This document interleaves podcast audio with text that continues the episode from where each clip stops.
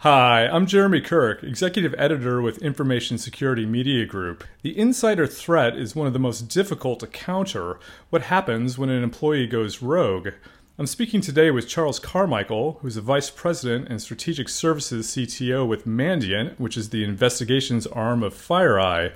Thank you for joining us, Charles. Yeah, thanks for having me, Jeremy. So, what kind of insider threats do you regularly investigate? Yeah, Jeremy, there's uh, really three main categories of insider threats that uh, we, we tend to deal with. Uh, the first category of threats are the, the state sponsored actors that uh, have legitimate access to organizations because they're legitimate employees of, of organizations that um, uh, tend to uh, amass and steal a significant amount of intellectual property and other trade secrets so that they could bring it back to either other organizations or they could bring it back to their government.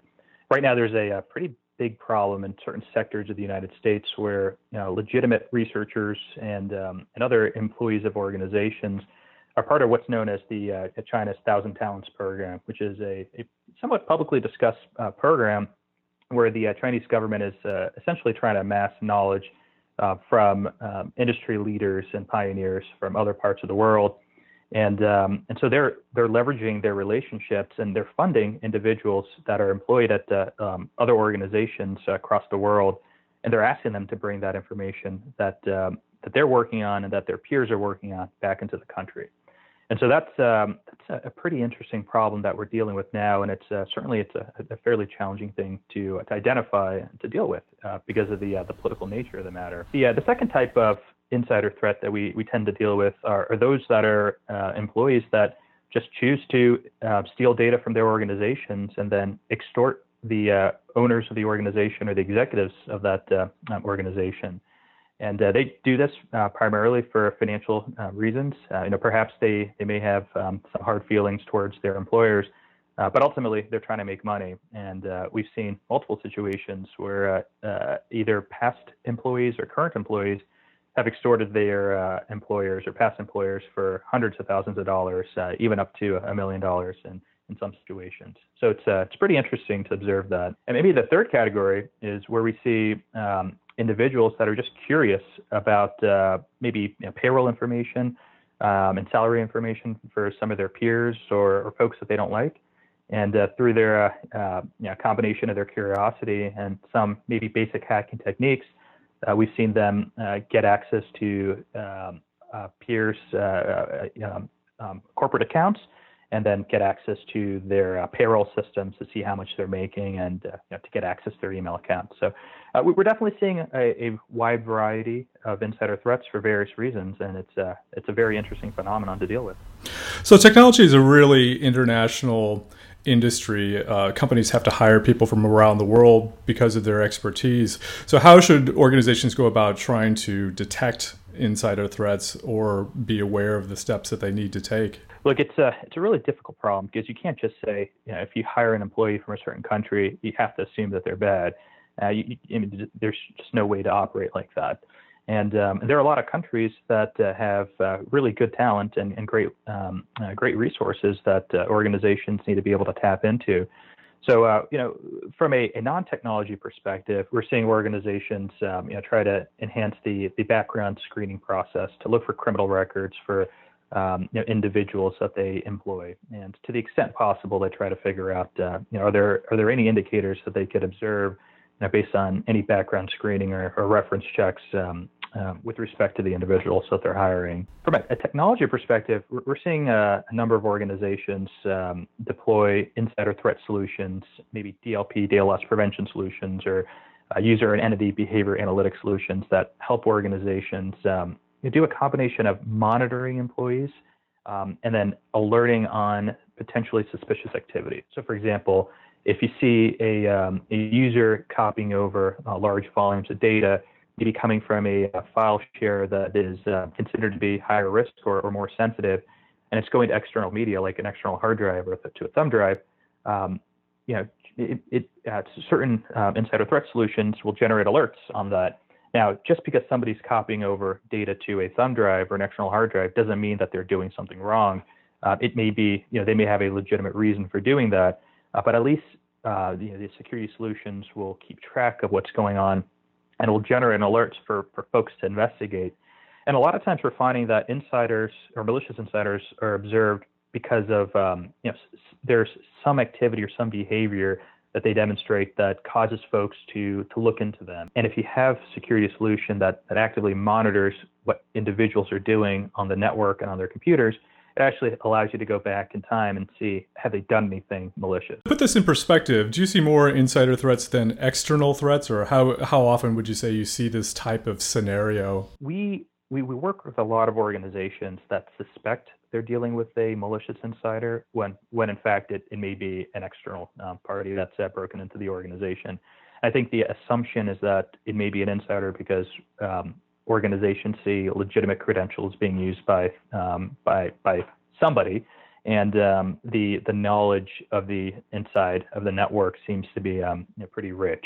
And so there's a lot of times there seems to be the initial assumption that they may be dealing with a with an insider. When we do investigative work, uh, it's usually uh, pretty easy for us to tell if we're um, initially dealing with an outsider. And I'll tell you, the majority of the insider or the, the situations in which um, the victim organization thought they were dealing with an, an insider, it ended up being an outsider. However, over the past few years, we started uh, dealing with more and more organizations that uh, truly were dealing with an insider problem. And so, uh, while I'll tell you the volume of cases that we're doing today, um, we are doing more insider um, threat investigations today than we had in the past, and it certainly seems to be increasing um, the percentage of insider cases versus the, the outsider external cases that we tend to deal with, um, it's, it's a much smaller percentage. That's interesting. And the instinct immediately, uh, organizations think that, oh, this must be an insider because they've used legitimate credentials, but sometimes it actually turns out to be external. So, so that's a hard line to kind of kind of figure out and, and where to put your resources immediately for investigation. Yeah, that's right. Yeah. So look, I'll, I'll, tell you when when we are dealing with a legitimate insider, uh, I'll, I'll, tell you we may be a, a little bit jaded uh, to the point where we sometimes assume that uh, it may actually be an outsider. And uh, anyways, we, we, we tend to have to look at the the evidence available to us, and uh, and part of that uh, may be you know actually examining in in a situation where a insider is extorting the organization you know, we, we may need to examine the uh, the communications that um, the individual that's extorting the organization is sending us and, and look for clues. Uh, what's surprising to me is uh, what I found is that uh, um, in in a few different situations, when dealing with an insider that was extorting their business, uh, they actually said they were an employee or that they were collaborating with an employee, which uh, I always thought was interesting for them to to give that up, give that away right away. Um, and in fact, to the point where there were times where I actually thought they were trying to throw a false flag and um, make us think that they were actually an insider when, when in fact they're an outsider. Uh, but uh, for those uh, few situations where uh, they actually where they said they were an insider, they ended up actually being either an insider or a former employee. Um, so it's it's definitely interesting from a, an investigative perspective. You, you got to look at a lot of leads. You got to look at the communications that you're getting from the attackers, and you may even need to actually interview um, individuals within the organization and ask them questions and um, see um, whether or not their story uh, makes sense and uh, and, and every so often, when you uh, ask employees questions uh, about something, and, if you suspect that they may be involved in an intrusion or an extortion, uh, sometimes they um, they confess right away, and that's also happened as well. So it's a combination of, of kind of like human inquisitiveness plus technical indicators, neither of which may give you the full picture. Yeah, that, that's right. You know, we, we've definitely had cases where we found very little forensic evidence of, of an insider um, but we found a few leads that um, led us to have um, uh, in-person conversations with uh, specific individuals, and, and, based on those limited technical indicators of, of, having those conversations with people, and then having those actual conversations with people, and then asking them specific questions, um, we have um, you know gotten information from those individuals that allowed us to ask further questions um, which had either led to a slip up or, or to a confession. So, yeah, absolutely. It's a combination of, of human investigations as well as um, uh, technical investigations. So, what would be your recommendations for companies who are worried about this and see, uh, you know, opportunities or feel like there's opportunities for people to steal their intellectual property? What sort of protections should they put in place against insiders? Yeah, you know, it, it, it puts. I, I, do recognize when you, as you talk about insider threats, it, uh, it it's it's a strange feeling to know that you're working with people or to have this assumption that you're working with people that may not be trustworthy. And um, you know, it's in our human nature to to want to trust people, to want to collaborate with individuals. And you know, unfortunately, um, you know, there are um, you know, in, in, any organization, there, there may be, you know, one person or maybe multiple people that, uh, you know, may operate uh, with uh, with malicious intent, and um, it's not easy to, to be able to spot them. You know, they they may not give away any uh, clear indicators that uh, they're doing something malicious.